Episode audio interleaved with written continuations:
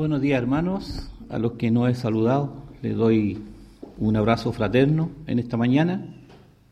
Como decía nuestro hermano Roy, esta semana para parte del mundo eh, celebra, celebra todo lo que nuestro Señor Jesucristo sufrió en esta semana.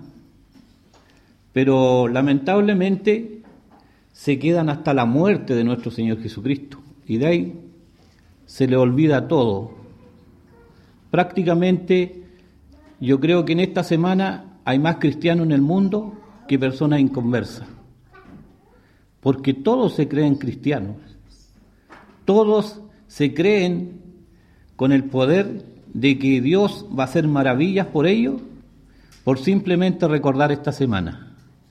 Pero solamente se quedan en el sufrimiento y la muerte de nuestro Señor. En esta mañana los voy a invitar a leer un pasaje bíblico que está en el libro de Lucas, capítulo 24, del 1 al 12. ¿Qué dice la palabra del Señor? Yo voy a leer la versión internacional que dice así, hermanos. El primer día de la semana, muy de mañana, las mujeres fueron al sepulcro llevando las especies aromáticas que habían preparado. Encontraron que había sido quitada la piedra que cubría el sepulcro, y al entrar no hallaron el cuerpo de nuestro Señor Jesús. Mientras se preguntaban qué habría pasado, se le, se le presentaron dos hombres con ropas resplandecientes. Asustadas, se postraron sobre su rostro, pero ellos le dijeron, ¿por qué buscas ustedes entre los muertos al que vive? Y no está aquí, ha resucitado. Recuerden lo que les dijo cuando todavía estaba con ustedes en Galilea. El Hijo del Hombre tiene que ser entregado en manos de hombres pecadores y ser crucificado, pero al tercer día resucitará. Entonces ellas se acordaron de las palabras de Jesús. Al regresar del sepulcro, del sepulcro, le contaron todas estas cosas a los once y a los demás. Las mujeres eran María Magdalena, Juana, María de la madre de Jacobo y las demás que la acompañaban. Pero los discípulos, el relato de pareció una tontería, así que no les creyeron. Pedro, sin embargo, salió corriendo al sepulcro, se asomó y vio solo las vendas de lino y luego volvió a su casa extrañado de lo que había sucedido. Aquí claramente estamos hablando de la resurrección de nuestro Señor. Después de esta semana, nuestro Señor, después de haber padecido, resucita al tercer día. Y muchos se extrañaron de eso, incluso sus seguidores.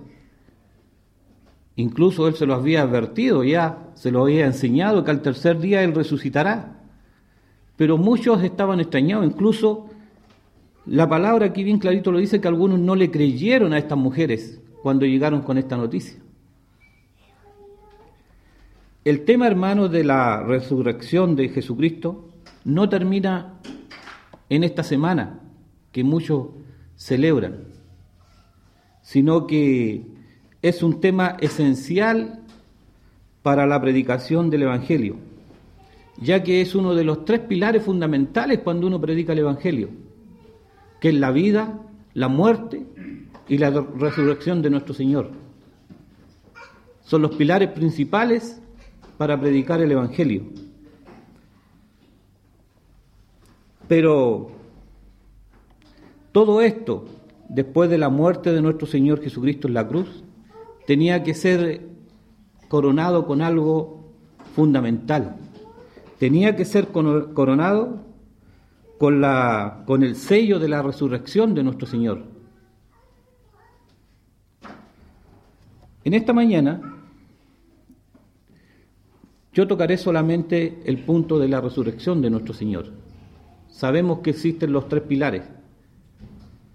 Y a su vez lo veremos en cuatro puntos esenciales que trae esta, en esta mañana esta predicación, que son el trasfondo la victoria en la cruz por medio de la resurrección, la deidad de Cristo en la resurrección y la resurrección y la vida. ¿Cuál es el, trasfondo de, todo esto si nosotros vamos a la, historia? Lo que dice la palabra del Señor y a su vez a la historia secular con respecto a la resurrección de nuestro Señor y a la tumba de nuestra supuesta tumba de nuestro Señor Jesucristo donde fue sepultado. Si usted va a, en los evangelios de Mateo 28 del 1 al 10, Marcos 16 del 1 al 8, Juan 20 del 1 al 10, encuentra todo lo que se refiere a la muerte y resurrección de nuestro Señor. Tiene muchos relatos seculares de todos los apóstoles y usted puede hacer la comparación. En alguno puede haber algunas diferencias, pero todo enfoca a lo mismo. La palabra del Señor es sabia en eso, no se equivoca. Todo gira en torno a nuestro Señor Jesucristo.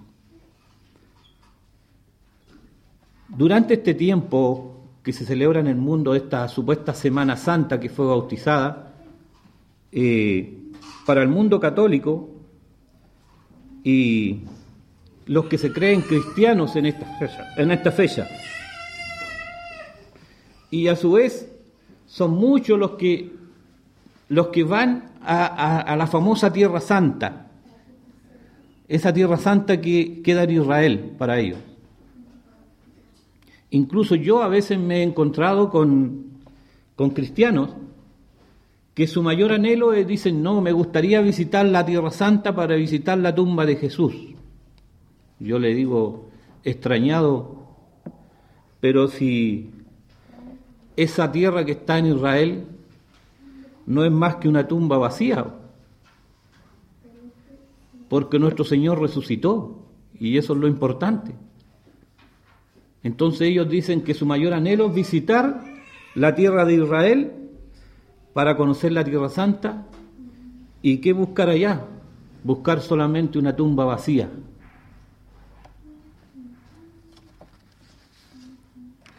La historia, ¿qué nos dice? La historia secular con respecto a este hecho que ocurrió. Dice, la historia nos dice que en el año 320 de nuestra era, Helena, la madre del emperador Constantino, en una expedición patrocinada por su hijo, descubrieron, según ellos, la tumba de Jesucristo, aunque Jerusalén había sido destruida dos veces por los romanos. En esa época ya estamos hablando que Jerusalén ya prácticamente había desaparecido en manos de varias hordas romanas y a su vez de otros pueblos que invadieron esa parte. Dice que aunque Jerusalén había sido destruida ya dos veces por los romanos, desde entonces la iglesia ha creído que ese es el lugar donde enterraron al Salvador. Constantino ordenó destruir el templo de Venus que se había edificado ahí donde supuestamente estaba la tumba de nuestro Señor. El emperador Adrián había hecho ese, templo para consagrar un dios pagano, un dios falso, que era Venus. ¿Y qué pasó? Y ahí mismo edificaron otra iglesia llamada el Santo Sepulcro, que usted muchas veces la ha escuchado por las noticias, que todos van en peregrinación, van y ven la tumba del Salvador, según ellos. ¿Pero qué? Fue consagrada encima de un templo pagano? Pero nosotros como cristianos, hermanos, ¿de qué podemos estar seguros con respecto a este relato y a esta historia? Nosotros podemos estar seguros de que la tumba que la gente va a ver es una tumba vacía. Vuelvo a reiterar, es una tumba vacía porque nuestro Señor resucitó, cumpliendo con las escrituras y cumpliendo con todas las profecías que se habían dicho de él.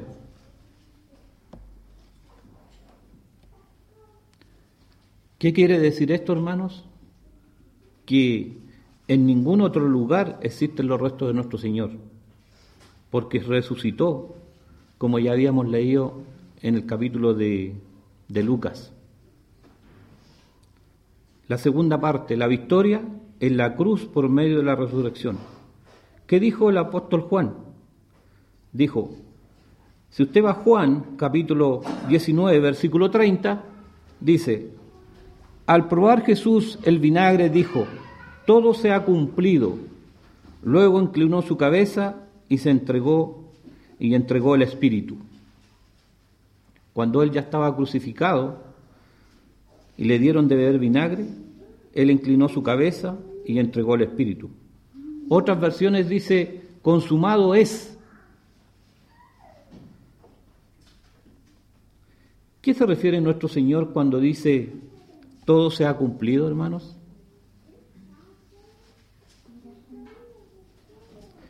Cuando el Señor se refiere a eso es porque todo ya se había cumplido y se cumplió con el último sacrificio que hizo nuestro Señor, que fue cuando fue clavado en el madero de la cruz. Hay el viejo pacto que había hecho Dios con Israel, en ese momento se da por terminado.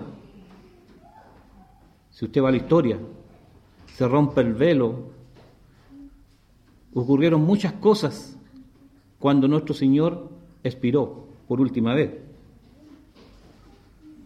Y ahí genera el nuevo pacto, el nuevo pacto que, que Jesús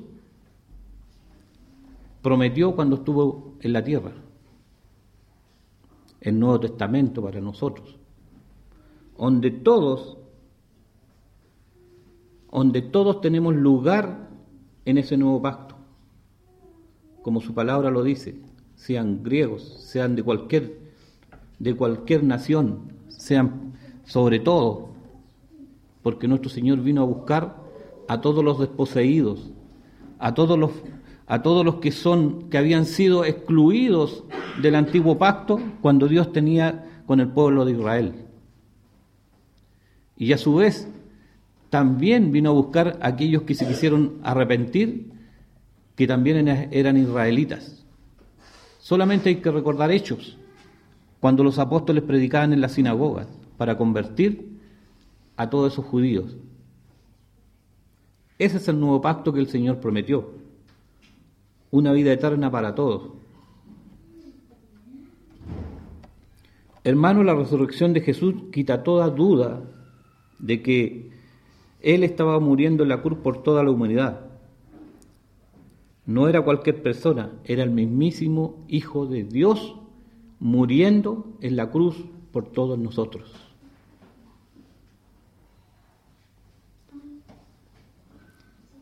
Efesios capítulo 1, versículo 22 al 23, hermano. La deidad de Cristo es la resurrección. Su palabra dice, y cuando incomparable es la grandeza de su poder a favor de los que creemos, ese poder es la fuerza grandiosa, eficaz, que Dios ejerció en Cristo cuando lo resucitó de entre los muertos y lo sentó a la derecha en las regiones celestiales, muy por encima de todo gobierno y autoridad, poder y dominio, y de cualquier otro nombre que se invoque, no solo en el mundo, sino también en el venidero. Dios sometió todas las cosas al dominio de Cristo y lo dio como cabeza de toda la iglesia esta que es su cuerpo en plenitud de aquel que llena todo por completo. Qué increíble todo el poder que tiene nuestro Señor Jesucristo en este momento. Por eso que a mí de repente me encanta cuando escucho a los eh, evangélicos que, yo les digo así, que predican en la calle, pentecostales, cuando ellos se enfocan en el poder de Cristo para predicar su palabra. Y nosotros tenemos también que tener presente el poder de Cristo en este momento, porque Él tiene dominio sobre todo, dice, sobre todo gobernante, sobre todo lo que se invoque en esta tierra, Él es el sumo soberano que nosotros tenemos por pastor. El que llena todo por completo, dice la palabra del Señor. El sacrificio en la cruz del Calvario, seguido por la resurrección de entre los muertos, es la prueba más grande de la divinidad de nuestro Señor Jesucristo. Es cierto que cualquier otra persona sí puede dar la vida por una causa, puede dar la vida por otra persona. Esos, eso usted lo puede encontrar en innumerables libros, que algunos se han inmolado por su causa, algunos se han inmolado por un personaje determinado, han dado su vida por un personaje. Ellos, pero esos es dar, es dar qué? Es dar la vida en el lugar de otro solamente. Pero, ¿qué hizo nuestro Señor Jesucristo? Él no vino a morir por una causa. Él no vino a morir solamente por alguien en especial en esta tierra. El Señor vino a morir por toda la humanidad y vino a reconciliar al ser humano con el Dios mismo vino a hacer una reconciliación con todos nosotros, que somos pecadores. Si vamos al libro de Romanos capítulo 7, versículo 12, lo dice bien clarito. Difícilmente habrá quien muera por un justo, aunque tal vez haya quien se atreva a morir por una persona buena, pero Dios demuestra su amor por nosotros en esto, en que cuando todavía éramos pecadores, Cristo murió por nosotros y ahora que hemos sido justificados por su sangre, con cuánto más razón por medio de él seremos salvados del castigo de Dios.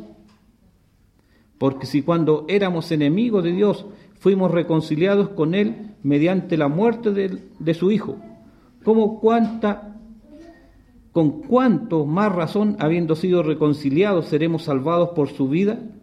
Y no solo esto, sino que también nos regocijamos en Dios por nuestro Señor Jesucristo. Por gracia a Él ya hemos recibido la reconciliación. Por medio de un solo hombre, el pecado entró en el mundo y por medio del pecado entró la muerte. Fue así como la muerte pasó a toda la humanidad porque todos pecaron. Todos siendo pecadores, el Señor dio la vida por todos nosotros. Solo el mismo Dios, hermano, podía morir por la humanidad. Con esto podemos atestiguar que Jesucristo, el Hijo de Dios, murió en la cruz, pero resucitó al tercer día. Solamente con esto. ¿Qué dice el capítulo de Hebreos? Capítulo 9, versículo 27, en esta parte de la resurrección y la vida. Y así como está establecido que los seres humanos mueran una sola vez y después venga el juicio, dice. Hermano, la muerte es tan real, todos tenemos miedo a la muerte. Yo creo que en este momento si nosotros hacemos una pregunta aquí individualmente a cada uno de nosotros, ¿Quién puede decir que no le tiene miedo a la muerte? Yo creo que todos entraríamos en duda. Y sí le tenemos miedo a la muerte. Aunque tengamos al Todopoderoso de parte de nosotros, pero sí nos entra la duda de que le tenemos miedo a la muerte en algún momento. Si nosotros estamos en esa condición, también debemos revisarlos unos mismos para decir, para decir si realmente estamos en condiciones de no tenerle miedo a la muerte.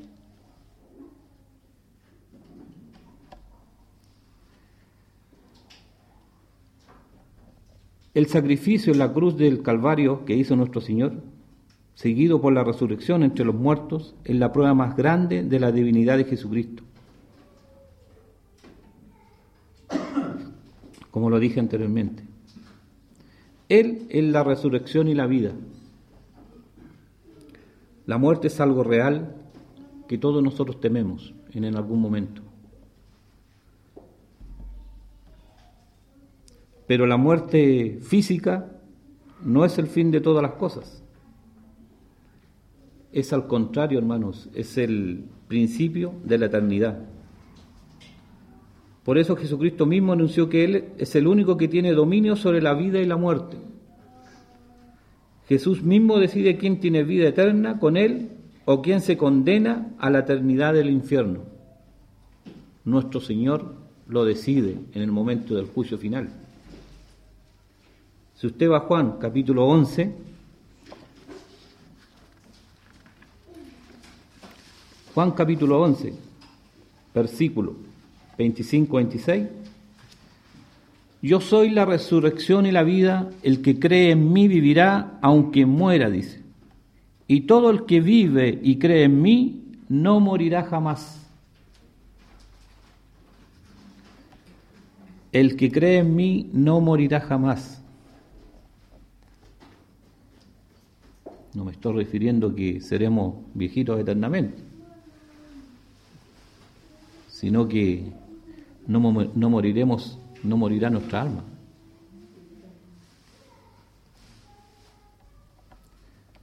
Hay una diferencia entre la muerte física y la muerte espiritual. La muerte espiritual no significa que haya un fin o una aniquilación como la muerte física. La muerte física hay una aniquilación de este cuerpo que tenemos acá nosotros en este mundo y que esto es desechable, que esto va a ser sepultado en la tierra, va a desaparecer. Como dice la palabra del Señor, del polvo somos, al polvo lo volveremos.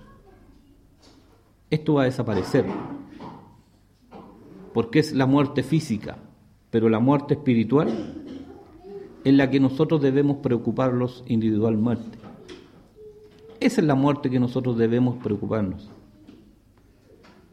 La muerte espiritual dice la separación con Dios. Por, e, por eso hemos hablado, ya que Cristo vino a reconciliar el mundo con Dios. Jesucristo dice, el que cree en mí vivirá. Nadie puede llegar al Padre si no es a través de Jesucristo. Nadie puede llegar al cielo si no es a través de Jesucristo. Aunque muera, dice. A una persona, aunque físicamente muera, vivirá por toda la eternidad. El alma es inmortal. Nunca deja de existir, hermano. Pero el que cree en Jesús para salvación tiene la vida eterna, como dijo Jesús, vivirá en este versículo. Por eso eso es la vida eterna, hermano. Lo que nosotros tanto anhelamos estando en este mundo. Es la vida eterna, la corona de la vida. Lo que nosotros estamos, ¿por qué estamos perseverando cada primer día de la semana acá? No estamos perseverando por la muerte y, y por la muerte de nuestro Señor. Sí la recordamos, pero nuestro gran logro y nuestro gran objetivo es la corona de la vida, la vida eterna. Para eso nosotros tenemos que estar preparados como hijos suyos. Y las visitas que no han conocido a nuestro Señor, les insto a que no pierdan su vida eterna, porque como este versículo dice, Él tiene poder para ver quién se salvará y quién se condenará.